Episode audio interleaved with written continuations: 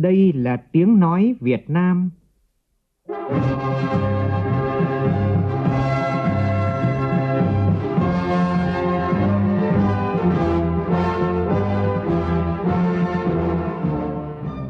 là tiếng nói Việt Nam,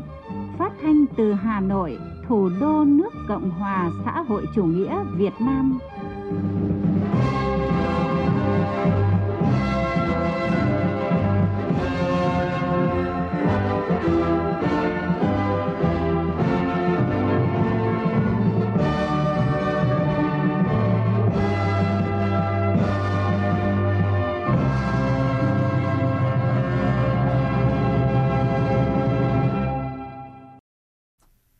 Kính chào quý vị và các bạn. Mời quý vị và các bạn nghe chương trình Thời sự trưa của Đài Tiếng nói Việt Nam với những nội dung chính sau đây.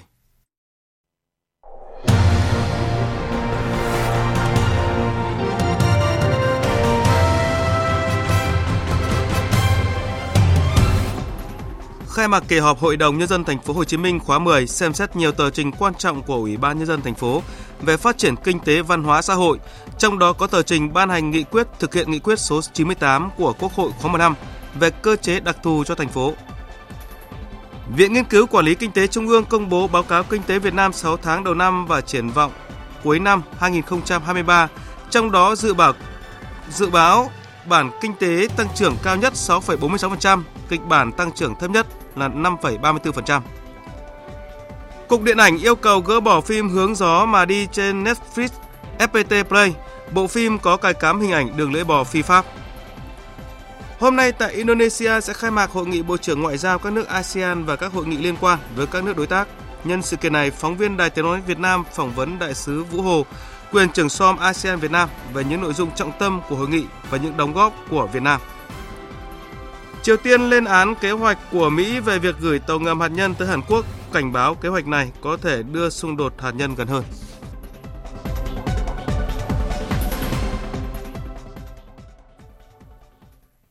Bây giờ là tin chi tiết. 6 tháng qua, Ủy ban Kiểm tra các cấp đã thi hành kỷ luật 92 tổ chức đảng và 2.894 đảng viên, trong đó Ủy ban Kiểm tra Trung ương thi hành kỷ luật 12 tổ chức đảng và 25 đảng viên. Đây là thông tin đáng chú ý được đưa ra tại hội nghị toàn quốc sơ kết công tác kiểm tra giám sát 6 tháng đầu năm và triển khai nhiệm vụ 6 tháng cuối năm. Ủy viên Bộ Chính trị, Bí thư Trung ương Đảng, chủ nhiệm Ủy ban Kiểm tra Trung ương Trần Cẩm Tú chủ trì hội nghị. Phóng viên Lại Hoa đưa tin. 6 tháng qua, Ủy ban Kiểm tra các cấp đã kiểm tra việc thực hiện nhiệm vụ kiểm tra giám sát đối với 13.000 tổ chức đảng cấp dưới, kiểm tra khi có dấu hiệu vi phạm đối với 914 tổ chức đảng và 3.000 đảng viên. Về thi hành kỷ luật tổ chức đảng và đảng viên, cấp ủy các cấp và chi bộ đã thi hành kỷ luật 182 tổ chức đảng và 7.000 đảng viên. Trong đó, Ban chấp hành Trung ương thi hành kỷ luật khai trừ ra khỏi đảng một đồng chí, Ban bí thư thi hành kỷ luật cảnh cáo hai tổ chức đảng và 17 đảng viên. Ủy ban kiểm tra các cấp đã thi hành kỷ luật 92 tổ chức đảng và 2.894 đảng viên. Trong đó, Ủy ban kiểm tra Trung ương đã thi hành kỷ luật 12 tổ chức đảng và 25 đảng viên. Tại hội nghị, các đại biểu đề nghị tập trung chỉ đạo sớm hoàn thành việc kiểm tra khi có dấu hiệu vi phạm đối với tổ chức đảng, đảng viên do Ban chỉ đạo Trung ương về phòng chống tham nhũng tiêu cực giao, đồng thời hoàn thiện thể chế về công tác kiểm tra giám sát, đảm bảo khoa học, chặt chẽ, đồng bộ, phù hợp với điều kiện thực tiễn. Chủ nhiệm Ủy ban Kiểm tra Trung ương Trần Cẩm Tú đánh giá, thời gian qua, nhiều vụ việc phức tạp, nhạy cảm được kiểm tra, đạt kết quả như kiểm tra giám sát tại tỉnh Lào Cai, Thanh Hóa, Gia Lai, Lâm Đồng. Qua kiểm tra giám sát góp phần nâng cao năng lực lãnh đạo sức chiến đấu của tổ chức đảng và ngăn chặn phòng ngừa hạn chế sự suy thoái về tư tưởng chính trị, đạo đức, lối sống của một bộ phận cán bộ đảng viên. Đồng chí Trần Cẩm Tú cũng chỉ rõ những hạn chế, có nơi có chỗ kiểm tra giám sát, chưa đến nơi đến chốn, nhất là đối với lĩnh vực đất đai, đầu tư công, tài chính ngân hàng, phòng chống dịch, công tác đăng kiểm. Do đó toàn ngành kiểm tra giám sát cần đoàn kết, đồng lòng, thực hiện tốt các nhiệm vụ trong 6 tháng cuối năm. Tiếp tục hoàn thiện thể chế công tác kiểm tra giám sát. Trước mắt phải hoàn thiện cho được cái quy định về xin lỗi phục hồi quyền lợi đối với đảng viên bị kỷ luật oan. Làm thì phải làm cho nó đúng, làm oan người ta thì phải xin lỗi phải phục hồi. Cái này chưa có quy định là phải có quy định. Không được oan sai nhưng cũng không được bỏ lọt. Thứ hai là quy định về kiểm soát quyền lực, phòng chống tham nhũng tiêu cực trong công tác kiểm tra giám sát, thi hành kỷ luật đảng và trong công tác thanh tra kiểm toán. Một cơ quan có quyền lực, một ngành có quyền lực như thế này phải kiểm soát không chứ không thể không kiểm soát được. Tránh cái trường hợp lộng quyền, lạm quyền, lợi dụng quyền lực. Cho nên Bộ Chính trị sẽ ban hành quy định này. Sáng nay, Hội đồng nhân dân thành phố Hồ Chí Minh khai mạc kỳ họp lần thứ 10 khóa 10 để thảo luận xem xét thông qua tờ trình của Ủy ban nhân dân thành phố triển khai nghị quyết 98 về thí điểm một số cơ chế chính sách đặc thù phát triển thành phố cùng một số nội dung lớn khác. Ủy viên Bộ Chính trị, Bí thư Thành ủy Nguyễn Văn Nên dự và phát biểu phản ánh của phóng viên Hà Khánh. Phát biểu khai mạc kỳ họp, bà Nguyễn Thị Lệ, Chủ tịch Hội đồng nhân dân thành phố Hồ Chí Minh đánh giá 6 tháng đầu năm 2023, kinh tế thành phố có một số điểm sáng như GDP tăng 3,55%, thu ngân sách ước thực hiện đạt hơn 227.000 tỷ đồng, đạt 48,5% dự toán, các dự án trọng điểm, hạ tầng giao thông kết nối quan trọng được tập trung hoàn thiện thủ tục để khởi công xây dựng như vành đai 3 thành phố Hồ Chí Minh, cải tạo kênh Tham Lương, bến cát, rạch nước lên, vân vân. Tuy nhiên, kinh tế thành phố Hồ Chí Minh vẫn tiềm ẩn nhiều rủi ro khi chịu tác động của tình hình chính trị, kinh tế thế giới, sản xuất kinh doanh của doanh nghiệp còn gặp nhiều khó khăn, trong đó có việc tiếp cận nguồn vốn tín dụng của doanh nghiệp còn hạn chế, một số nguồn thu còn gặp khó khăn, giải ngân vốn đầu tư công mặc dù có chuyển biến đạt 23% nhưng tỷ lệ còn thấp, chưa tạo động lực kích cầu đầu tư. Bí thư Thành ủy thành phố Hồ Chí Minh Nguyễn Văn Nên đề nghị Hội đồng nhân dân thành phố đi sâu phân tích tình hình kinh tế xã hội thành phố, đặc biệt là mặt chưa được để đề ra giải pháp tháo gỡ, nhiệm vụ cụ thể trong thời gian tới. Đối với thực hiện nghị quyết 98 của Quốc hội về thí điểm một số chính sách cơ chế đặc thù phát triển thành phố Hồ Chí Minh, ông Nguyễn Văn Nên cho rằng trong 7 nhóm cơ chế chính sách được nghị quyết ban hành thì nhiệm vụ mà Quốc hội giao cho Hội đồng nhân dân thành phố là rất lớn với 14 đầu việc quan trọng vì vậy, Bí thư Thành ủy thành phố Hồ Chí Minh Nguyễn Văn Nên đề nghị các đại biểu Hội đồng nhân dân thành phố phát huy trách nhiệm, tâm huyết trong thảo luận, đóng góp sát thực tế để ban hành nghị quyết kỳ họp này với chất lượng cao nhất, rõ ràng, dễ hiểu, dễ làm, dễ kiểm tra. Chúng ta khẳng định nghị quyết thí điểm đó là nghị quyết hành động. Nó có những vấn đề có tính đột phá, nó vượt lên cái quy định bình thường. Một số vấn đề mới theo yêu cầu phát triển của thành phố, của đất nước có những số vấn đề nó không phù hợp với quy định hiện hành hoặc chưa có trong quy định. Mới gọi là thí điểm. Đây là thử thách đối với hội đồng nhân dân. Tôi nói tính lịch sử là chỗ này. Có nghĩa là phải rành mạch để người thực thi công vụ yên tâm thực hiện. Kỳ họp thứ 10 Hội đồng nhân dân thành phố Hồ Chí Minh sẽ diễn ra trong 2,5 ngày. Các đại biểu thảo luận kỹ về tờ trình ban hành nghị quyết thực hiện nghị quyết số 98 của Quốc hội về thí điểm một số cơ chế chính sách đặc thù phát triển thành phố Hồ Chí Minh. Hội đồng nhân dân thành phố cũng sẽ thảo luận và thông qua một số tờ trình quan trọng khác như danh mục dự án thu hồi đất, dự án chuyển mục đích đất trồng lúa trên địa bàn, tờ trình về hệ số điều chỉnh giá đất, điều chỉnh chi thường xuyên, quyết định chủ trương đầu tư công, v.v. Thưa quý vị và các bạn, ngày mai sẽ diễn ra hội thảo trực tuyến toàn quốc để tập trung chia sẻ đề xuất các giải pháp thực hiện nhiệm vụ trọng tâm định hướng triển khai chương trình mục tiêu quốc gia phát triển kinh tế xã hội vùng đồng bào dân tộc thiểu số và miền núi giai đoạn 2026-2030 đi vào thực chất, đáp ứng mong mỏi của đồng bào các dân tộc trong cả nước. Thời gian qua, công tác dân tộc được Đảng và Nhà nước xác định là một nhiệm vụ chiến lược lâu dài và cấp bách. Có nhiều chính sách cho vùng đồng bào dân tộc thiểu số được ban hành hỗ trợ nâng cao đời sống, cải thiện rõ rệt sinh kế của người dân và đặc biệt là đầu tư phát triển cơ sở hạ tầng, khơi thông thế mạnh, tiềm năng kinh tế xã hội của vùng. Phóng viên Nguyên Nhung phản ánh. Đã nhiều năm nay, không ít bản làng nương rẫy ở các vùng đồng bào dân tộc trở thành điểm du lịch thu hút khách trong nước và quốc tế.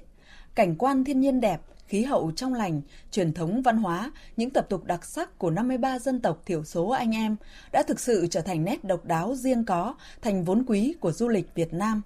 Như tâm sự của ông Tráng A Cao, bản Hua Tạt, huyện Vân Hồ, tỉnh Sơn La. Vân Hồ đây là xứ lạnh, hoa quả thì tháng nào cũng có, mận đào rồi là rau củ quả, khách vào trải nghiệm và hái, hái tại vườn. Người ta muốn mua nhiều, có thể về Hà Nội là người ta à, gọi điện lên thì là chúng tôi sẽ cung cấp và chúng tôi sẽ hái và chuyển từ trực tiếp từ xe khách về Hà Nội cho khách du lịch. Những khu vực tự cung tự cấp trước đây nay đã được kết nối giao thông thuận lợi, trở thành các vùng sản xuất rau quả, dược liệu đặc sản. Chỉ tính trong giai đoạn 2010-2020, chính phủ đã ưu tiên đầu tư từ ngân sách nhà nước cho các huyện nghèo, xã, thôn bản đặc biệt khó khăn của vùng Tây Bắc, Tây Nguyên, Tây Nam Bộ với gần 1.700 tỷ đồng. Đời sống của đồng bào vùng dân tộc đang từng bước được nâng lên, nhiều khu vực đã trở thành nơi thu hút nhà đầu tư. Không ít người đã bỏ phố về phát triển kinh tế tại bản làng, Chính sách cho vay vốn, ưu đãi, hỗ trợ lãi suất cùng với việc tập huấn kỹ thuật đã giúp nhiều hộ đồng bào dân tộc thiểu số đầu tư thành công các mô hình sản xuất, thoát nghèo, vươn lên làm giàu. Như hộ ông Nghiên ở làng Đắc Gia, huyện Mang Giang, tỉnh Gia Lai. Trước kia thì gia đình tôi cũng rất khó khăn. Nhờ được tiếp cận vay vốn ngân hàng chính sách, cũng có được tập huấn đầu tư chăm sóc những cây trồng cà phê và nuôi bò, gia đình cũng khá hơn chúng tôi làm những cái kinh tế phát triển tốt hơn. Những chủ trương của Đảng, chính sách của nhà nước phát triển vùng đồng bào dân tộc thiểu số thời gian qua đã mang lại những kết quả rõ rệt. Tốc độ tăng trưởng kinh tế vùng đồng bào dân tộc thiểu số và miền núi giai đoạn 2016-2018 đạt bình quân 7% và tăng dần hàng năm, cao hơn bình quân chung của cả nước. Tỷ lệ hộ nghèo bình quân toàn vùng dân tộc thiểu số miền núi giảm 4% một năm. Đến nay, các chính sách hỗ trợ đồng bào dân tộc thiểu số và miền núi đã được lồng ghép tập trung trong chương trình mục tiêu quốc gia phát triển kinh tế xã hội vùng đồng bào dân tộc thiểu số và miền núi giai đoạn 2021-2030 nhằm phát triển toàn diện kinh tế xã hội vùng đồng bào dân tộc thiểu số. Dự kiến tổng mức vốn thực hiện chương trình từ nay đến năm 2025 là trên 137.000 tỷ đồng việc triển khai thực hiện chương trình mục tiêu quốc gia đang được Đảng, Nhà nước, Quốc hội tháo gỡ khó khăn, đẩy nhanh tiến độ thực hiện. Bộ trưởng, chủ nhiệm Ủy ban Dân tộc Hầu A Lệnh cho biết. Chương trình mục tiêu quốc gia phát triển kinh tế xã hội vùng đồng bào dân tộc thiểu số và miền núi giai đoạn 2021-2030 được thiết kế với 10 dự án thành phần triển khai trên địa bàn 51 tỉnh vùng đồng bào dân tộc thiểu số và miền núi trên cơ sở tích hợp một số chính sách giai đoạn 2016-2020 và giai đoạn trước đây còn hiệu lực và một số chính sách mới phù hợp với nhu cầu thực tiễn nhằm đạt mục tiêu tích hợp các chính sách thống nhất, thu gọn đầu mối quản lý, phân công nhiệm vụ rõ ràng, đảm bảo nguồn lực tập trung, đầu tư có trọng tâm trọng điểm cho các vùng khó khăn nhất cho các nhóm dân tộc có điều kiện đặc thù và vùng đồng bào dân tộc thiểu số. Từ những chính sách thiết thực, trong nhiều năm qua, Đảng, Nhà nước đã và đang góp phần nâng cao đời sống vật chất, tinh thần của nhân dân, tạo động lực để vùng đồng bào dân tộc thiểu số khởi sắc, đóng góp chung vào sự tăng trưởng kinh tế xã hội của cả nước.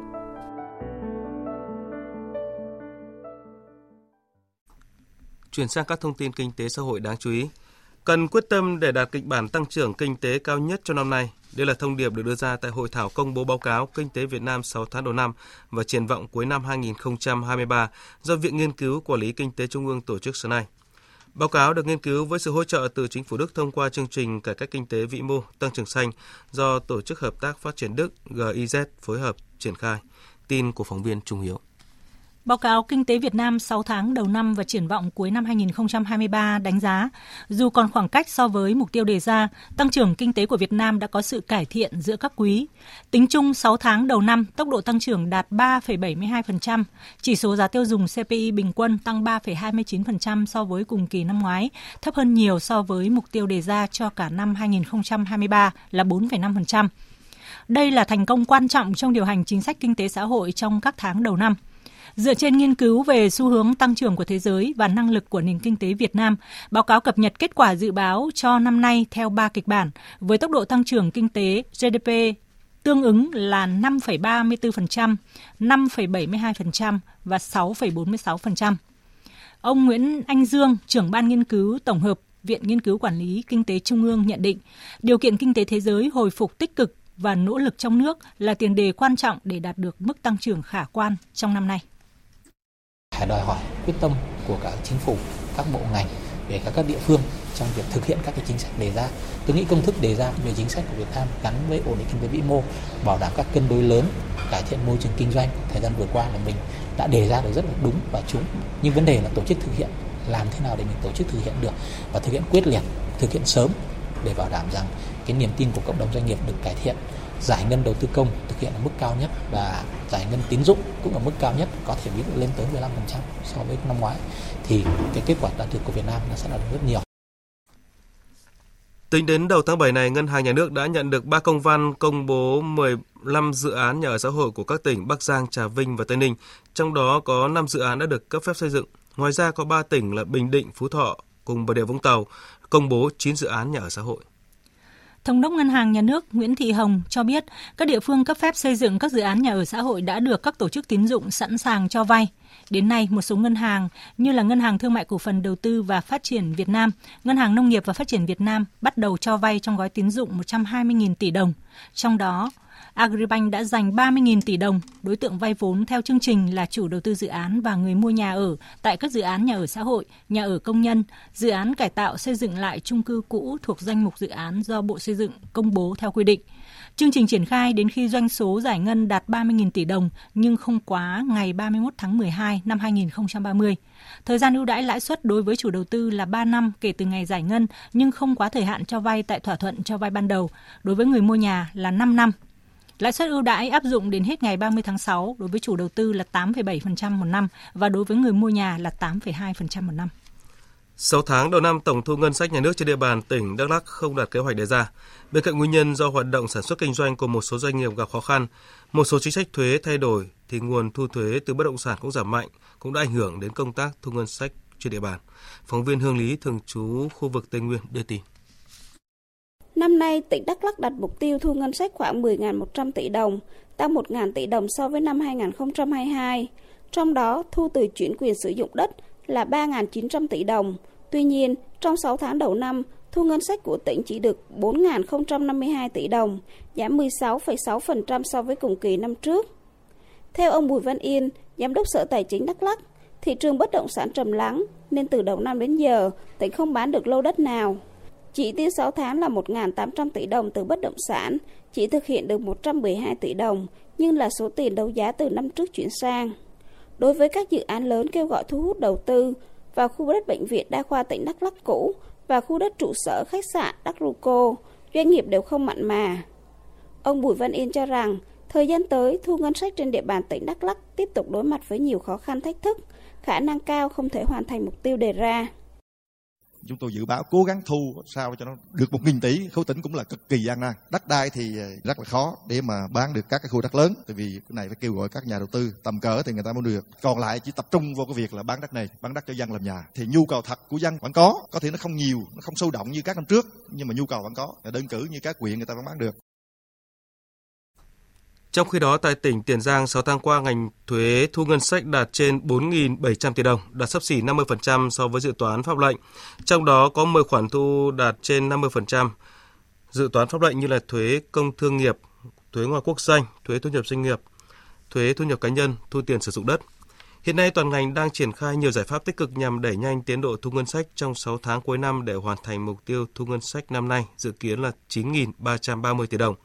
Trong các tháng cuối năm, Cục Thuế tỉnh tiếp tục chú trọng tập trung đổi mới tuyên truyền, hỗ trợ người nộp thuế thực hiện tốt các nghĩa vụ đối với nhà nước, lưu ý đến các nội dung tuyên truyền thiết thực như là phổ biến các chính sách pháp luật thuế cập nhật trong năm nay, một số lưu ý đối với doanh nghiệp, hộ kinh doanh liên quan thời hạn nộp tờ khai, lệ phí môn bài, tờ khai thuế giá trị gia tăng, thuế thu nhập cá nhân, những vấn đề có liên quan cần giải đáp về hóa đơn điện tử. Sáng nay, Sở Văn hóa Thể thao và Du lịch thành phố Cần Thơ tổ chức khai mạc Ngày hội Du lịch Văn hóa chợ nổi Cà Răng. Sự kiện nhằm giới thiệu quảng bá hình ảnh văn hóa chợ nổi Cà Răng, các sản phẩm du lịch đến với du khách trong nước và quốc tế, đồng thời tạo điều kiện để các đơn vị, cơ sở kinh doanh kết nối, liên kết sản xuất sản phẩm du lịch tour tuyến. Phóng viên Hồng Phương, thường trú khu vực Đồng bằng sông Cửu Long đưa tin. Diễn ra từ ngày 10 đến 12 tháng 7 tại điểm dừng chân chợ nổi Cái Răng, ngày hội có nhiều hoạt động hấp dẫn như diễu hành 40 tàu du lịch từ bến Ninh Kiều đến khu vực chợ nổi Cái Răng, đơn ca tài tử tại chợ nổi Cái Răng, giới thiệu sản phẩm thương mại, dịch vụ nông sản, quảng bá du lịch, đua thuyền rồng mở rộng, hội thi bánh dân gian, ngày hội chuyển đổi số du lịch giữa thành phố Hồ Chí Minh và 13 tỉnh thành đồng bằng sông Cửu Long. Ngoài ra, năm nay có những hoạt động tổ chức lần đầu thu hút các bạn trẻ đến từ mọi miền đất nước tham dự là hội thi nét đẹp áo bà ba xưa và nay, hội thi đàn hát dân ca, hội thi trưng bày mô hình ghe tàu cây bèo mua bán nông sản. Phát biểu tại lễ khai mạc, ông Nguyễn Thật Hiện, Phó Chủ tịch Ủy ban nhân dân thành phố Cần Thơ nhấn mạnh đẩy mạnh việc xây dựng đề án bảo tồn và phát huy di sản văn hóa phi vật thể chợ nổi cái găng phục vụ phát triển du lịch đến năm 2030, tầm nhìn đến năm 2045. Tăng cường công tác quản lý nhà nước về du lịch, quản lý chất lượng du lịch dịch vụ, quản lý giá cả dịch vụ, tập trung xây dựng sản phẩm du lịch có chất lượng, đặc biệt là quan tâm về vệ sinh môi trường, vệ sinh an toàn thực phẩm, đảm bảo an ninh an toàn trật tự, quản lý tốt về giá cả, nâng cao thái độ ứng xử văn minh, mến khách của người dân và du khách, xây dựng môi trường du lịch an toàn, thân thiện, chất lượng để thu hút khách du lịch đến chợ nổi cái răng của thành phố Cần Thơ ngày được nhiều hơn. Trong 6 tháng đầu năm, thành phố Cần Thơ đón gần 4 triệu lượt khách đến tham quan du lịch, đạt 76,7% kế hoạch năm, tăng 34% so cùng kỳ. Doanh thu đạt hơn 3.300 tỷ đồng, tăng 59% so với cùng kỳ. Ngày hội du lịch văn hóa chợ nổi Cái Răng với các hoạt động phong phú, kỳ vọng sẽ thu hút người dân du khách đến tham quan mua sắm, góp phần đưa ngành du lịch Cần Thơ phát triển mạnh mẽ hơn. Cục Điện ảnh vừa chính thức có công văn gửi công ty Netflix và công ty cổ phần viễn thông FPT yêu cầu gỡ bỏ phim Hướng gió mà đi vì có hình ảnh đường lưỡi bò phi pháp. Tại công văn gửi công ty Netflix, Cục Điện ảnh nêu rõ, thông qua hoạt động quản lý nhà nước về điện ảnh, ngày 8 tháng 7, Cục Điện ảnh nhận được thông tin phản ánh về việc công ty Netflix đã thực hiện phổ biến phim Hướng gió mà đi, gồm 39 tập trên không gian mạng, qua địa chỉ tên miền Netflix và ứng dụng Netflix tới người sử dụng tại Việt Nam. Trong đó, nội dung phim Hướng gió mà đi có hình ảnh đường lưỡi bò phi pháp – Cục Điện ảnh đã tiến hành giả soát kiểm tra toàn bộ nội dung phim Hướng gió mà đi. Kết quả cho thấy hình ảnh đường lưỡi bò xuất hiện trên bản đồ trong nhiều cảnh phim Hướng gió mà đi, đặc biệt thể hiện rất rõ đường lưỡi bò ở tập 30 và kèm theo lời thoại và phụ đề. Rồi sẽ có ngày tấm bản đồ này đi đến rất nhiều nơi trên thế giới ở tập 18. Việc thể hiện hình ảnh đường lưỡi bò và những nội dung trong lời thoại, phụ đề như đã nêu trong phim là không đúng, là xâm phạm chủ quyền quốc gia của Việt Nam và vi phạm quy định tại điểm D khoản 1 điều 9 luật điện ảnh. Cục Điện ảnh cũng cho biết là đã nhận được thông tin phản ánh về việc công ty cổ phần viễn thông FPT phổ biến phim hướng gió mà đi trên không gian mạng qua địa chỉ tên miền FPT Play và ứng dụng FPT Play tới người sử dụng tại Việt Nam. Trong đó, nội dung phim hướng gió mà đi có hình ảnh đường lưỡi bò phi pháp.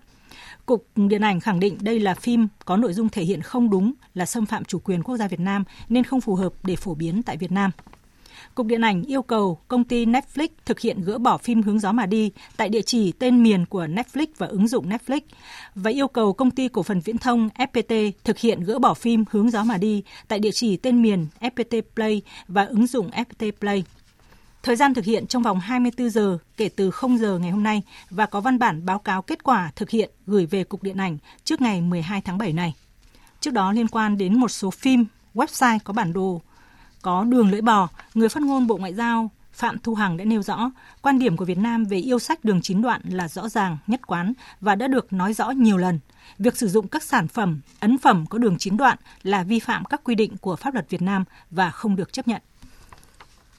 Theo dự kiến, sáng mai Tòa án Nhân dân thành phố Hà Nội sẽ mở phiên tòa xét xử đại án chuyến bay giải cứu. 54 bị cáo sẽ hầu tòa với 5 tội danh là đưa hối lộ, nhận hối lộ, môi giới hối lộ, lợi dụng chức vụ quyền hạn trong khi thi hành công vụ và lừa đảo, chiếm đoạt tài sản. Vụ án này từng gây chấn động dư luận không chỉ bởi quy mô tính chất sai phạm mà còn ở bối cảnh xảy ra tiêu cực tham nhũng khi cả nước gồng mình chống dịch COVID-19. Cùng với vụ Kistet Việt Á, đây là hai đại án thuộc diện theo dõi chỉ đạo của Ban chỉ đạo Trung ương về phòng chống tham nhũng tiêu cực. Trong số này, 21 người cùng bị truy tố về tội nhận hối lộ, trong đó 18 người đối diện với khung hình phạt cao nhất đến tử hình, gồm cựu Thứ trưởng Bộ Ngoại giao Tô Anh Dũng, Nguyễn Quang Linh, cựu trợ lý Phó Thủ tướng, Nguyễn Thị Hương Lan, cựu Cục trưởng Cục lãnh sự Bộ Ngoại giao, Phạm Trung Kiên, cựu Thư ký Thứ trưởng Bộ Y tế, Trần Văn Tân, cựu Phó Chủ tịch Ủy ban Nhân dân tỉnh Quảng Nam, Trử Xuân Dũng, cựu Phó Chủ tịch Ủy ban Nhân dân thành phố Hà Nội. Cáo trạng xác định đầu năm 2020, dịch COVID-19 bùng phát tại Trung Quốc rồi nhanh chóng lan rộng ra toàn thế giới. Thời điểm này, rất nhiều công dân Việt Nam đang mắc kẹt tại nước ngoài và có nhu cầu về nước. Chính phủ lần lượt tổ chức các chuyến bay giải cứu, chỉ thu phí vé máy bay và cách ly, và chuyến bay combo trả phí toàn bộ nhằm đáp ứng nhu cầu của người dân. Để triển khai, 5 bộ ngành được giao trọng trách phối hợp – lợi dụng quy trình thực hiện và vị trí công việc nắm giữ, hàng loạt lãnh đạo, cán bộ thuộc các bộ ngành đã nhận tiền để ưu ái cho doanh nghiệp quen biết khi cấp phép chuyến bay. Kết quả điều tra phát hiện 21 bị cáo phạm tội nhận hối lộ với hơn 500 lần cầm tiền, tổng cộng gần 165 tỷ đồng. Cũng theo cáo trạng, trong khoảng 100 doanh nghiệp được cấp phép chuyến bay đưa công dân Việt Nam về nước thì chỉ có khoảng 20 nhóm doanh nghiệp triển khai thực hiện các chuyến bay đưa công dân về nước, số còn lại cho mượn pháp nhân hoặc là đứng ra xin cấp phép rồi bán quyền tổ chức cho pháp nhân khác. Để được tham gia, lãnh đạo một số doanh nghiệp đã trực tiếp hoặc là qua trung gian chi tiền bôi trơn cho các lãnh đạo, cán bộ có thẩm quyền tại các bộ ngành liên quan.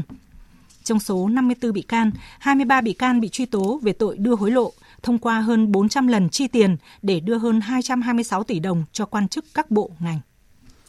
Tiếp theo chương trình, một số thông tin thời tiết đáng chú ý.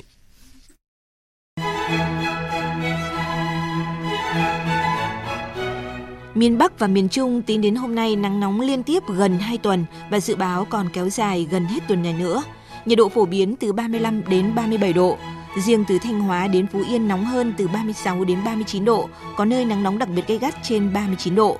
Khu vực Bắc Bộ và từ Đà Nẵng đến Phú Yên mức độ nắng nóng giảm hơn với nhiệt độ cao nhất từ 35 đến 37 độ, có nơi trên 38 độ. Về chiều tối và đêm, ở vùng núi Bắc Bộ lưu ý có mưa rông, cục bộ có mưa vừa mưa to. Giai đoạn từ ngày 12 đến ngày 14 tháng 7 chính là khoảng thời gian nhiều khả năng nhiệt độ đạt mức 38 độ. Ban đêm phổ biến từ 28 đến 29 độ. Với mức nhiệt ban đêm này, người dân sẽ cảm thấy dễ chịu hơn đôi chút so với những ngày tuần trước khi có đêm lên tới 30 đến 31 độ. Từ khoảng chủ nhật, ở các tỉnh Bắc Bộ và thủ đô Hà Nội có thể có mưa diện rộng, nhiệt độ giảm đáng kể xuống mức 32 đến 33 độ. Tại Trung Bộ từ khoảng ngày 17 tháng 7, nắng nóng giảm dần. Đối với khu vực Tây Nguyên và Nam Bộ, hôm nay nắng cũng nhiều hơn, chiều tối mưa giảm bớt, ít điểm mưa to.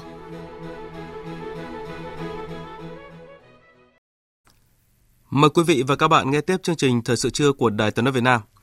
Thưa quý vị, với chủ đề ASEAN tầm vóc, tâm điểm của tăng trưởng, Hội nghị Bộ trưởng Ngoại giao ASEAN lần thứ 56 và các hội nghị liên quan bắt đầu diễn ra từ hôm nay đến ngày 14 tháng 7 tại Jakarta, Indonesia. Đây là hội nghị Bộ trưởng Ngoại giao quan trọng trong năm với sự tham dự của 10 nước ASEAN cũng như các đối tác. Bộ trưởng Ngoại giao Bùi Thanh Sơn dẫn đầu đoàn đại biểu Việt Nam tham dự hội nghị. Sự tham gia của đoàn Việt Nam tại hội nghị lần này thể hiện sự tiếp nối các cam kết và trách nhiệm của nước ta đối với khu vực và với công việc chung của ASEAN – Nhân dịp này, phóng viên Đài tiếng nói Việt Nam thường trú tại Indonesia phỏng vấn đại sứ Vũ Hồ, quyền trưởng SOM ASEAN về mục tiêu của hội nghị cũng như những đóng góp của Việt Nam tại hội nghị Bộ trưởng Ngoại giao ASEAN lần thứ 56. Mời quý vị và các bạn cùng nghe. À, là một trong những hội nghị quan trọng nhất trong năm, à, xin đại sứ cho biết những vấn đề nóng được quan tâm tại hội nghị AMM lần này và hội nghị liên quan. Ờ, xung quanh các hoạt động này thì các bộ trưởng sẽ có khoảng 17 cái hội nghị khác nhau và trong đó là giữa các hội nghị của giữa các bộ trưởng ngoại giao ASEAN với lại ờ, và ngoài ra thì còn có giữa các bộ trưởng ngoại giao ASEAN với các nước đối tác. Ờ, ờ, đại biểu sẽ trao đổi tất cả những gì có liên quan tới hòa bình, ổn định và thịnh vượng chung của cả khu vực. Không phải chỉ có của khu vực Đông Nam Á mà còn rộng lớn hơn là khu vực ờ, châu Á, Ấn Độ Dương, Thái Bình Dương. Thì đấy là điểm nhấn của hội nghị lần này, là đây là cái bước tiếp theo trong việc triển khai cái ưu tiên cũng như là sáng kiến của năm chủ tịch 2023 của Indonesia mà chủ đề chính của năm nay là một ASEAN tầm vóc là trung tâm của sự phát triển trong khu vực.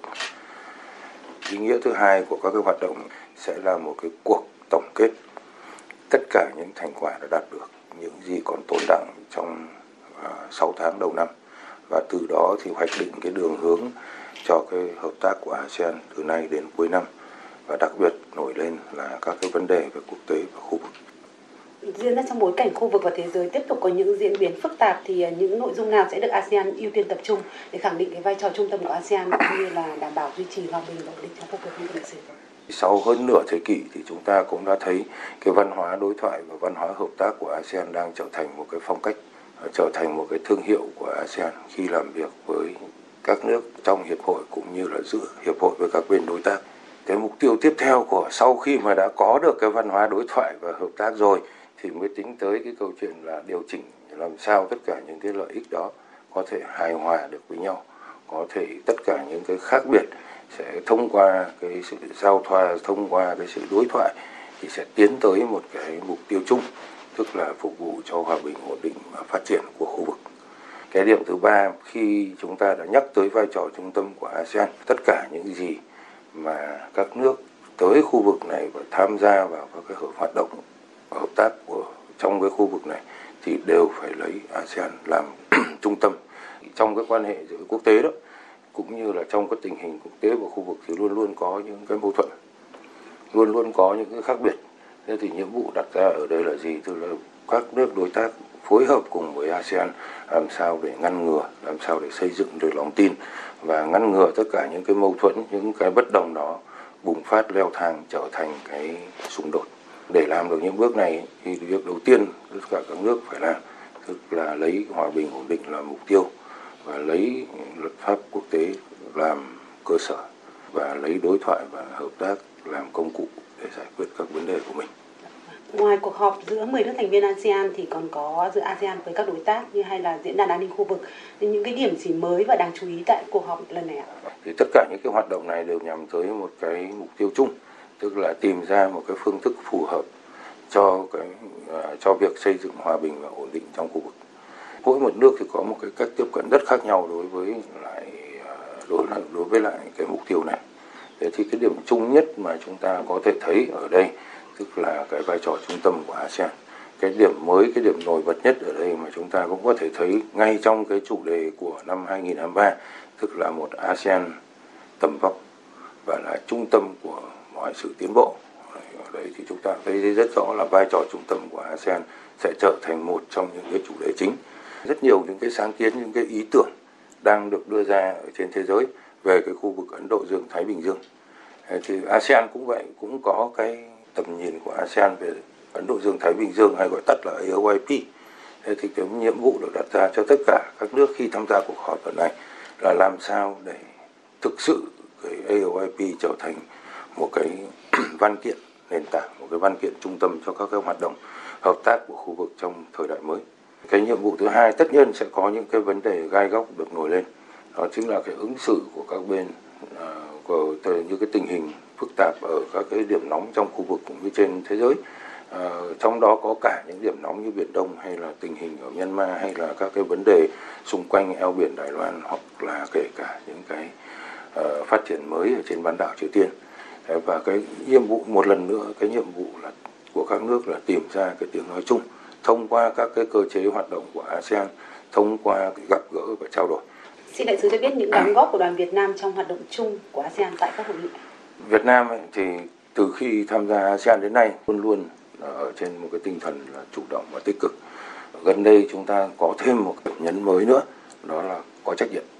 Là tại cái đại hội đảng lần thứ 13 vừa qua đấy thì đã có một cái điểm nhấn mới. Đó chính là cái sự tham gia của Việt Nam và cho thấy rằng là ASEAN là một bộ phận không tách rời trong chính sách đối ngoại của Việt Nam. Và do đó cái sự tham gia của đoàn Việt Nam lần này, một là để triển khai tất cả những cái nghị quyết của Đảng và những đường lối chính sách của nhà nước cũng như của chính phủ Việt Nam đối với các hoạt động của Việt Nam trong ASEAN. Cái đóng góp lần thứ hai của Việt Nam đó, như chúng ta cũng thấy rằng Ờ, đồng thuận ASEAN là một trong những cái ờ, điểm nhấn của ASEAN trong suốt lịch sử ờ, ra đời và tồn tại của cả hiệp hội. Thế thì sẽ đóng góp cho cái đồng thuận này, làm sao để có được đồng thuận, làm sao được có được cái hài hòa trong tất cả những cái sáng kiến, những cái lợi ích của các nước và cũng làm sao có được sự hợp tình, hợp lý trong cái ứng xử đối với tất cả các vấn đề đặt ra. Đó là cái nhiệm vụ của đoàn Việt Nam và luôn luôn nó là cái nhiệm vụ trung tâm khi tham gia các cái hoạt động của ASEAN đối với các sáng kiến đối với các ưu tiên của Indonesia năm nay đó thì nhiệm vụ của đoàn Việt Nam là hỗ trợ để làm sao các cái ưu tiên các cái sáng kiến này trở thành hiện thực và từ đó biến tất cả những cái ưu tiên và những cái sáng kiến của năm 2023 trở thành cái tài sản chung của cả hiệp hội để từ đó là đóng góp một cách cụ thể và thiết thực vào cái hòa bình ổn định và phát triển chung của cả khu vực. Vâng, xin cảm ơn đại sứ. Quý vị và các bạn vừa nghe phóng viên Đài Tiếng nói Việt Nam phỏng vấn đại sứ Vũ Hồ, quyền trưởng som ASEAN về mục tiêu của hội nghị Bộ trưởng Ngoại giao ASEAN lần thứ 56 và các hội nghị liên quan diễn ra từ hôm nay đến ngày 14 tháng 7 tại Jakarta, Indonesia. Chương trình thời sự trưa tiếp nối với các tin quốc tế đáng chú ý khác. Triều Tiên hôm nay cực lực lên án việc Mỹ điều động tàu ngầm hạt nhân tới bán đảo Triều Tiên, cảnh báo động thái này có thể làm gia tăng nguy cơ xảy ra xung đột hạt nhân trong khu vực. Triều Tiên còn khẳng định sẽ bắn hạ máy bay trinh sát của Mỹ nếu xâm phạm không phận nước này, khiến tình hình trên bán đảo đang ngày càng tăng nhiệt. Tổng hợp của biên tập viên Phương Anh. Người phát ngôn của Bộ Quốc phòng Triều Tiên nhấn mạnh, động thái triển khai các khí tài hạt nhân chiến lược của Mỹ đến bán đảo Triều Tiên là một sự đe dọa chống lại Triều Tiên và các nước trong khu vực, đồng thời là mối đe dọa và thách thức nghiêm trọng đối với hòa bình, an ninh trong khu vực cũng như trên thế giới. Phía Triều Tiên cáo buộc máy bay trinh sát của Mỹ gần đây đã nhiều lần xâm phạm không phận nước này, đồng thời cảnh báo nếu hành động này tái diễn thì không có gì đảm bảo sẽ không bị bắn hạ. Tháng trước, Mỹ đã điều tàu ngầm trang bị đầu đạn hạt nhân tới bán đảo Triều Tiên lần đầu tiên kể từ năm 1980, đồng thời tái khẳng định cam kết của Mỹ trong việc bảo vệ đồng minh Hàn Quốc. Đứng trước mối đe dọa từ chương trình tên lửa của Triều Tiên, Tổng thống Hàn Quốc Yoon suk yeol hôm qua cũng khẳng định đã đến lúc thể hiện quyết tâm của cộng đồng quốc tế trong việc ngăn chặn chương trình vũ khí hạt nhân của Triều Tiên mạnh hơn mong muốn phát triển vũ khí hạt nhân của quốc gia này. Hàn Quốc gần đây đã có sự điều chỉnh rõ ràng trong cách tiếp cận với Triều Tiên. Tổng thống nước này Yoon suk yeol nhấn mạnh. Triều Tiên đang nâng cao năng lực hạt nhân và tên lửa của mình và đã hợp pháp hóa việc sử dụng vũ khí hạt nhân. Liên minh Mỹ-Hàn hiện đã được nâng lên thành một liên minh dựa trên hạt nhân. Chính phủ và quân đội Hàn Quốc sẽ thiết lập một thế trận an ninh bọc thép dựa trên liên minh Mỹ-Hàn mạnh mẽ hơn bao giờ hết và bảo vệ tính mạng và sự an toàn của người dân chúng tôi. Hội nghị thượng đỉnh tổ chức Hiệp ước Bắc Đại Tây Dương NATO sẽ diễn ra trong hai ngày tới tại thủ đô Vilnius của Litva. Sức nóng của hội nghị đang thu hút sự quan tâm đặc biệt từ quốc tế khi NATO đang đau đầu với bài toán Ukraine, việc kết nạp các thành viên mới hay câu hỏi về sự đoàn kết của khối liên minh quân sự này. Tổng hợp của biên tập viên Đài tiếng nói Việt Nam. Do hội nghị thượng đỉnh NATO được tổ chức tại một quốc gia giáp Nga và Belarus, giữa lúc bối cảnh hai bên đang rất căng thẳng, nên NATO đã tăng cường an ninh một cách tối đa cho Litva. Đến nay, 16 quốc gia thành viên NATO đã gửi tổng cộng khoảng 1.000 binh sĩ tới Litva. Nhiều nước cũng đã cung cấp các hệ thống phòng không tiên tiến mà Litva còn thiếu. Hội nghị thượng đỉnh NATO lần này được chuẩn bị trong nhiều tháng qua với các cuộc họp cấp bộ trưởng nhằm tìm kiếm sự thống nhất quan điểm của khối liên minh quân sự này trong nhiều vấn đề nóng như sự hỗ trợ quân sự cho Ukraine, lộ trình kết nạp các thành viên mới hay kế hoạch phòng thủ đầu tiên của NATO trong nhiều thập kỷ. Tổng thư ký NATO Jens Stoltenberg cho biết. Hội nghị thượng đỉnh sẽ gửi một thông điệp rõ ràng, NATO đoàn kết và Nga sẽ phải trả giá. Nhiệm vụ cấp bách nhất là chúng tôi sẽ đứng về phía Ukraine, hỗ trợ cho Ukraine, miễn là nó cần thiết. Nếu Ukraine không giành chiến thắng trong cuộc xung đột này, vấn đề thành viên sẽ không còn ý nghĩa. Với sự tham gia trực tiếp của Tổng thống Joe Biden lần này, Mỹ muốn các nước thành viên đoàn kết hơn trong việc hỗ trợ Ukraine. Hôm qua trước khi lên đường tới châu Âu, Tổng thống Mỹ Joe Biden đã phải điện đàm với người đồng cấp Thổ Nhĩ Kỳ Recep Tayyip Erdogan để bàn về việc kết nạp Thụy Điển vào Ukraine. Tổng thống Mỹ Joe Biden thừa nhận đang không có một sự thống nhất quan điểm nào trong NATO về việc chấp thuận Ukraine gia nhập khối khi mà cuộc xung đột vẫn đang diễn ra. Không chỉ dừng lại ở đó, tại hội nghị thượng đỉnh, có khả năng Tổng thống Mỹ Joe Biden sẽ phải đối mặt với một loạt chất vấn từ các nước đồng minh về lý do Mỹ gửi bom chùm tới Ukraine, sau khi hơn 2 phần 3 thành viên NATO cấm loại vũ khí này. Nhân chuyến thăm chính thức Liên minh châu Âu và dự hội nghị thượng đỉnh NATO, Thủ tướng New Zealand Chris Hipkins đã dự lễ ký kết Hiệp định Thương mại Tự do New Zealand-EU, cam kết thúc đẩy hợp tác bảo đảm chuỗi cung ứng với Liên minh châu Âu và tăng kim ngạch xuất khẩu sang khối này thêm 1 tỷ 800 triệu đô la New Zealand một năm. Phóng viên Thiên Thanh thường trú tại Australia theo dõi khu vực Nam Thái Bình Dương đưa tin. Theo thông cáo báo chí của chính phủ New Zealand sáng nay, ngày 10 tháng 7, New Zealand và Liên minh châu Âu đã ký kết một hiệp định thương mại tự do mang tính đột phá, cung cấp khả năng tiếp cận thương mại mới đáng kể cho cả hai bên với một loạt các chính sách cắt giảm thuế quan và gia tăng hạn ngạch các mặt hàng xuất nhập khẩu thiết yếu, đặc biệt là lương thực thực phẩm. Theo đó, khi bắt đầu có hiệu lực, 91% hàng hóa xuất khẩu của New Zealand sang EU sẽ được miễn thuế và con số này sẽ tăng lên 97% sau 7 năm. Như vậy, New Zealand sẽ tiết kiệm được khoảng 100 triệu đô la New Zealand một năm tiền thuế xuất khẩu sang EU, mức tiết kiệm thuế quan cao nhất so với bất kỳ thỏa thuận thương mại tự do nào của New Zealand, chủ yếu áp dụng đối với các sản phẩm như quả kiwi, mật ong manuka, cá và hải sản, hành tây, rượu vang và các sản phẩm công nghiệp. Ngoài ra, EU cũng cam kết mở rộng hạn ngạch nhập khẩu thịt bò, thịt cừu, bơ và format, vốn là các sản phẩm xuất khẩu chủ lực của New Zealand. Theo Bộ Thương mại New Zealand, thỏa thuận thương mại tự do mới sẽ giúp New Zealand trở thành nhà cung cấp tới 60% lượng bơ và 15% phô mai nhập khẩu của EU. Dự kiến, thỏa thuận thương mại tự do New Zealand-EU sẽ có hiệu lực vào nửa đầu năm 2024 sau khi cả hai bên hoàn tất các thủ tục pháp lý cần thiết cuối cùng. Hàng trăm người di cư vẫn đang mắc kẹt tại biên giới Mỹ-Mexico vì các quy định nhập cư mới mà chính quyền Tổng thống Mỹ Joe Biden thông qua hồi tháng 5. Biên tập viên Phương Anh thông tin.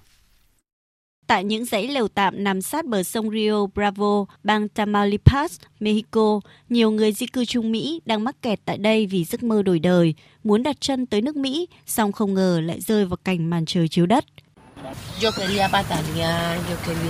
Tôi muốn làm ấm lên, tôi muốn từ chối chuyến đi này, tôi muốn quay về quê bởi vì tôi nghĩ, Chúa ơi, đừng nói với tôi rằng bây giờ tôi phải sống như thế này nhé. Sống trong những căn lều này như một kẻ vô gia cư, không có gì cả, không có an ninh. Có lúc như bản thân mình không tồn tại vậy.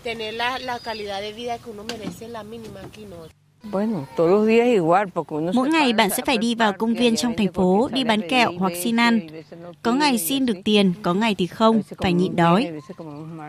Quy định mới mà chính quyền Tổng thống Mỹ Joe Biden đang áp dụng là cho phép những người di cư xin tị nạn ở biên giới, song phải đợi ở Mexico và phải đăng ký nộp hồ sơ xin tị nạn qua một ứng dụng bắt buộc. Quá trình chờ đợi hồ sơ xét duyệt kéo dài khiến nhiều người không đủ kiên nhẫn, phải bỏ cuộc. Ông Fidel Baca, sĩ quan hải quan Mexico, cho biết. Trong tháng 6, chỉ còn khoảng hơn 430 người xin tị nạn mỗi ngày, giảm rất nhiều so với mức 2.700 người trong cùng kỳ năm 2022. Số liệu của chính phủ Mỹ cho thấy số người di cư bị bắt gặp vượt biên trái phép đã giảm 69% trong một tháng qua. Con số này dường như phần nào phản ánh thực tế là ngày càng nhiều người đang từ bỏ giấc mơ Mỹ. Trước nguy cơ về mất kiểm soát an ninh, Thủ tướng Pháp đã công bố một loạt biện pháp nhằm đảm bảo an ninh cho lễ quốc khánh nước này diễn ra hôm 14 tháng 7 tới. Phóng viên Anh Tuấn, thường trú tại Pháp, đưa tin. Cụ thể, chính phủ sẽ ra một sắc lệnh cấm buôn bán, vận chuyển và sử dụng súng cối bắn pháo hoa ngay trong hôm nay. Sắc lệnh này sẽ có hiệu lực ngay lập tức và kéo dài đến hết ngày 15 tháng 7.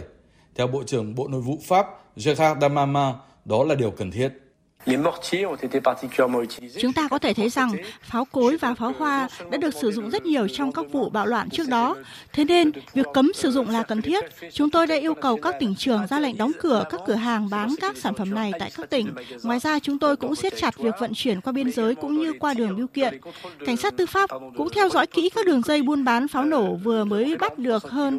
300 kg pháo nhập lậu vào dạng sáng hôm qua và hiển nhiên là một phần hoặc tất cả sẽ được sử dụng cho dịp 14 tháng 7 tới. Dịp này, Pháp cũng cấm tụ tập đông người nhằm giảm thiểu nguy cơ xảy ra bạo động. Thủ tướng Pháp cũng cho biết đang gấp rút hoàn thành dự thảo luật khẩn cấp để trình lên hội nghị các bộ trưởng và có thể được thông qua vào cuối mùa hè này. Tiếp theo chương trình là trang tin đầu tư tài chính và trang tin thể thao. Trang tin đầu tư tài chính. Thưa quý vị và các bạn, giá vàng thế giới giao ngay sáng nay ở mức 1.925 đô la một ao, tăng 1 đô la một ao so với đêm qua. Trong nước giá vàng SJC niêm yết ở mức mua vào 66 triệu 450 nghìn đồng một lượng, bán ra ở mức 66 triệu 950 nghìn đồng một lượng. Công ty Bảo Tín Minh Châu niêm yết giá vàng dòng thăng long ở mức mua vào là 55 triệu 730 nghìn đồng một lượng và bán ra là 56 triệu 680 nghìn đồng một lượng. Còn trên thị trường tiền tệ, tỷ giá trung tâm giữa đồng Việt Nam và đô la Mỹ được Ngân hàng Nhà nước công bố hôm nay là 23.810 đồng một đô la Mỹ. Báo cáo của Viện Nghiên cứu Quản lý Kinh tế Trung ương nhận định triển vọng kinh tế Việt Nam trong các tháng cuối năm nay có thể chịu ảnh hưởng của nhiều yếu tố. Theo đó, tăng trưởng GDP kịch bản cao nhất dự báo ở mức 6,46% trong năm 2023, trên thị trường chứng khoán, phiên giao dịch sáng nay lực cầu khá sôi động và lan tỏa trên thị trường, giúp VN Index tiếp tục duy trì xu hướng tăng điểm và dễ dàng vượt mốc 1.140 điểm ngay khi mở cửa. Tuy nhiên ở vùng đỉnh mới này, thị trường đang chịu sức ép đến từ nhóm cổ phiếu trụ cột ngân hàng. Kết thúc phiên giao dịch sáng nay, VN Index đạt 1.145 điểm, HNX Index đạt 228,51 điểm. Đầu tư tài chính biến cơ hội thành hiện thực. Đầu tư tài chính biến cơ hội thành hiện thực.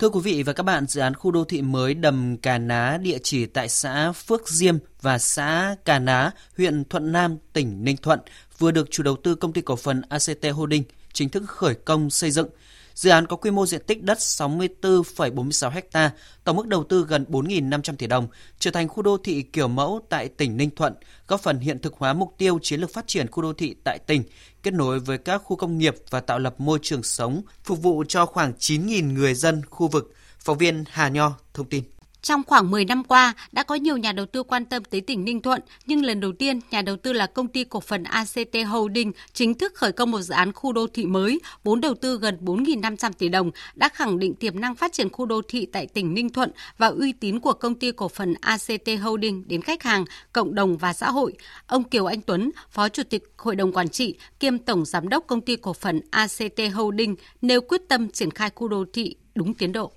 Dự án Cà Ná New City được chúng tôi phát triển với ý tưởng trở thành một khu nhà ở đô thị đáng sống nhất, góp phần đưa Cà Ná New City trở thành một khu đô thị kiểu mẫu. Chúng tôi cam kết phối hợp với các nhà thầu triển khai thực hiện dự án đảm bảo chất lượng, kỹ thuật, thẩm mỹ, an toàn lao động, đồng thời cam kết thực hiện đúng tiến độ các sản phẩm Cà Ná New City sớm trở thành hiện thực đưa vào vận hành, khai thác, sử dụng. Ông Trần Văn Hùng, đại diện liên danh nhà thầu gồm liên danh Công ty Cổ phần Xây dựng Công trình Giao thông Thái Sơn, Công ty Cổ phần Tập đoàn Đông Đô, Công ty Cổ phần Đầu tư Xây dựng NK cho biết. Tạo lập một khu đô thị mới hiện đại, phát triển hạ tầng đồng bộ, kết nối với khu dân cư hiện hữu, giải quyết tốt các nhu cầu nhà ở của các tầng lớp nhân dân, còn hỗ trợ chức năng dịch vụ cho khu cảng tổng hợp Cà Lá, khu công nghiệp, cảng biển và khu điện khí LNG trong chiến lược xây dựng và phát triển chung của tỉnh Ninh Thuận. Ông Trần Quốc Nam, Chủ tịch Ủy ban nhân dân tỉnh Ninh Thuận cho biết, hiện nay cơ sở hạ tầng của tỉnh đã được đầu tư xây dựng đồng bộ. Hiện tỉnh có đường sắt Bắc Nam đi qua, tuyến đường ven biển dài 106 km, cách sân bay Cam Ranh 70 km, có đường cao tốc đi qua Ninh Thuận dài 63 km, dự kiến năm 2024 khánh thành. Đặc biệt, cảng cá Ná nước sâu cũng được đầu tư xây dựng đón tàu trọng tải 100.000 tấn, là cơ sở hạ tầng quan trọng của tỉnh. Vì vậy, nắng gió như Phan đã được dành nhiều nguồn lực đầu tư xây dựng, đưa Ninh Thuận từng bước trở thành một trung tâm năng lượng tái tạo của cả nước với 57 dự án năng lượng tái tạo đã đưa vào sử dụng. Vì thế, dự án khu đô thị mới Cà Ná New City được đầu tư tại tỉnh mở ra cơ hội phát triển kinh tế rất lớn, kết nối các khu công nghiệp rất của lớn, tỉnh, kết nối các khu công nghiệp của tỉnh, biến những tiềm năng của Ninh Thuận thành lợi thế thu hút các nhà đầu tư, nắng trở thành vàng, gió trở thành bạc tại Ninh Thuận, góp phần phát triển kinh tế và thu hút các nhà đầu tư. Khởi công khu đô thị Đầm Cà Ná là một những công trình nhằm hiện thực hóa những mục tiêu khát vọng để khai thác tiềm năng của tỉnh. Cái việc đầu tư, triển khai dự án Viện Thuận Nam với khu đô thị mới Cà Ná Ninh City là hết sức có ý nghĩa và quan trọng. Dự án còn mở ra cơ hội đi tắt đón đầu, gia tăng giá trị tài sản khi nằm sát bên khu tổ hợp, bao gồm khu công nghiệp quy mô hơn 827 ha, 4 tổ hợp nhà máy điện khí LNG quy mô 207 ha, cảng biển tổng hợp Cà Ná quy mô 567 ha, sẽ dự kiến thu hút 56.000 lao động vào năm 2035.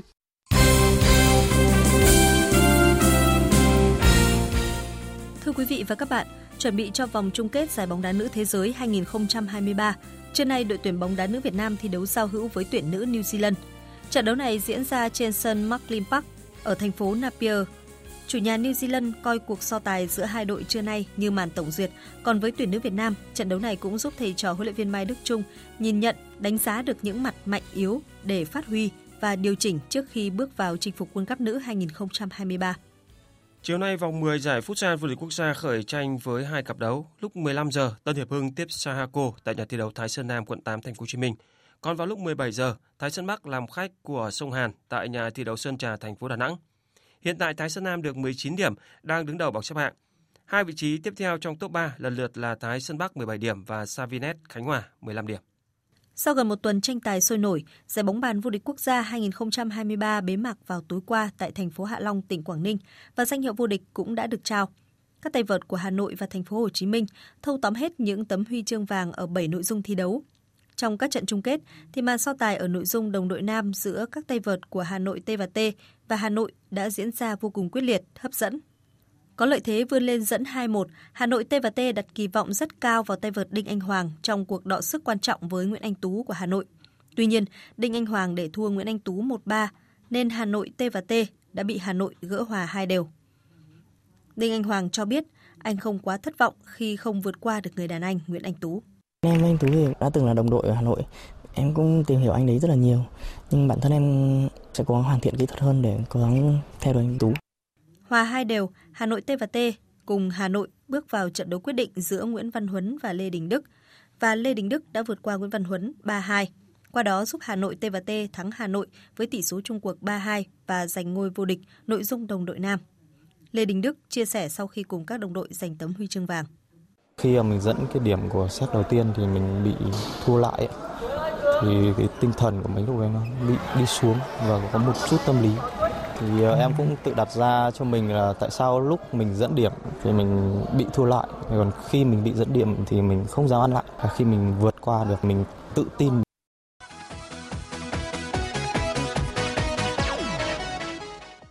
Sau khi bổ nhiệm huấn luyện viên Luis Enrique, câu lạc bộ Paris Saint-Germain đã liên tiếp công bố 5 tân binh trong kỳ chuyển nhượng mùa hè này. Gần nhất là tiền vệ Lee Kang-in từ Mallorca với giá 20 triệu euro và hậu vệ Lucas Hernandez từ Bayern Munich với giá 50 triệu euro. Hai cầu thủ này cũng gia nhập Paris Saint-Germain với bản hợp đồng có thời hạn 5 năm. Lee Kang-in và Lucas Hernandez chia sẻ khi đầu quân cho đội bóng mới. Tôi rất vui khi được gia nhập Paris Saint-Germain.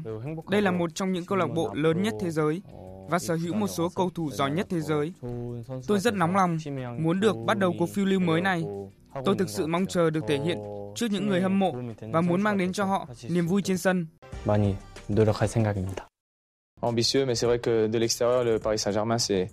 Tôi thực sự rất vui khi gia nhập Paris Saint-Germain. Đó là điều mà tôi đã muốn làm từ lâu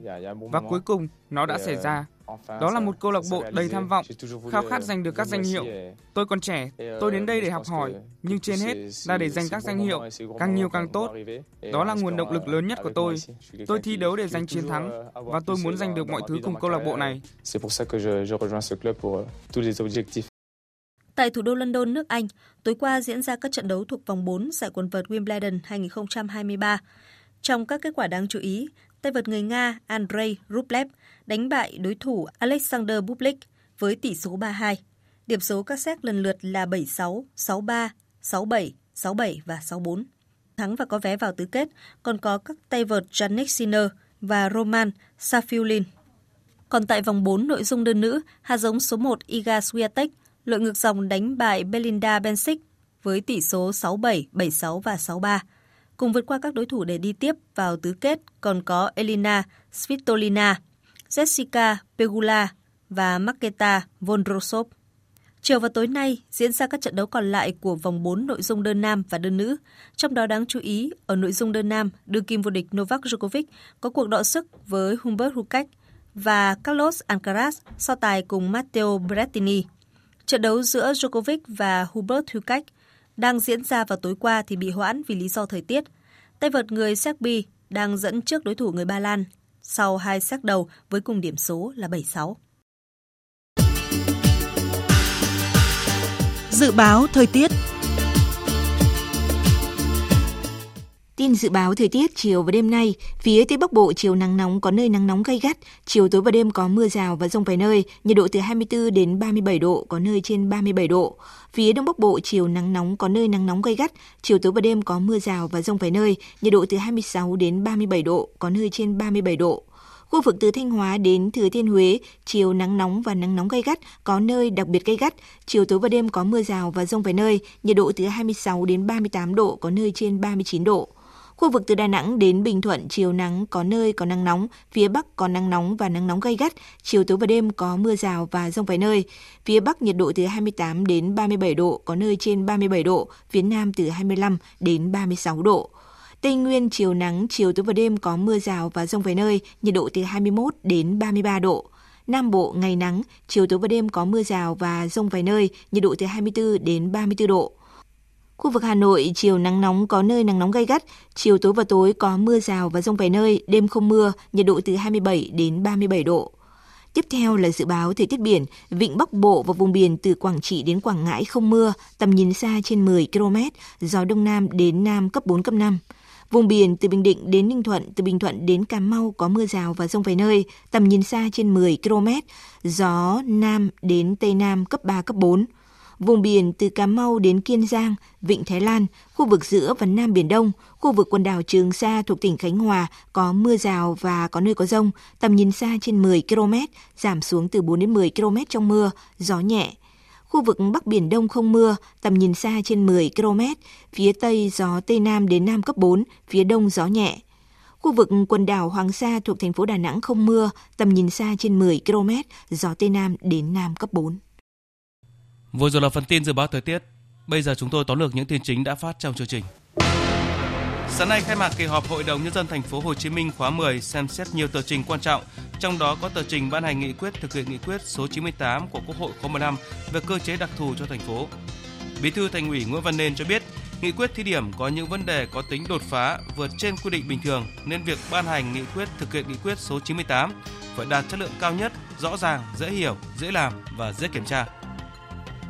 Cần quyết tâm để đạt được kịch bản tăng trưởng kinh tế cao nhất trong năm nay. Đây là thông điệp được đưa ra tại hội thảo công bố báo cáo kinh tế Việt Nam 6 tháng đầu năm và triển vọng cuối năm 2023 do Viện Nghiên cứu Quản lý Kinh tế Trung ương tổ chức sáng nay. Trong tuyên bố đưa ra hôm nay, Bộ Quốc phòng Triều Tiên lên án kế hoạch của Mỹ về việc gửi tàu ngầm hạt nhân chiến lược tới Hàn Quốc, cảnh báo kế hoạch có thể đưa xung đột hạt nhân đến gần hơn. Trước đó, Mỹ cam kết gửi một tàu ngầm tên lửa đạn đạo có khả năng hạt nhân đến Hàn Quốc nhân chuyến thăm của Tổng thống Hàn Quốc hồi tháng 4. Phần tóm lược những tin chính vừa phát cũng đã kết thúc chương trình thời sự trưa của Đài Tiếng nói Việt Nam. Chương trình do các biên tập viên Nguyễn Hằng, Thanh Trường, Thu Hằng biên soạn thực hiện với sự tham gia của kỹ thuật viên Tạ Thị Tre. Chịu trách nhiệm nội dung Hoàng Trung Dũng.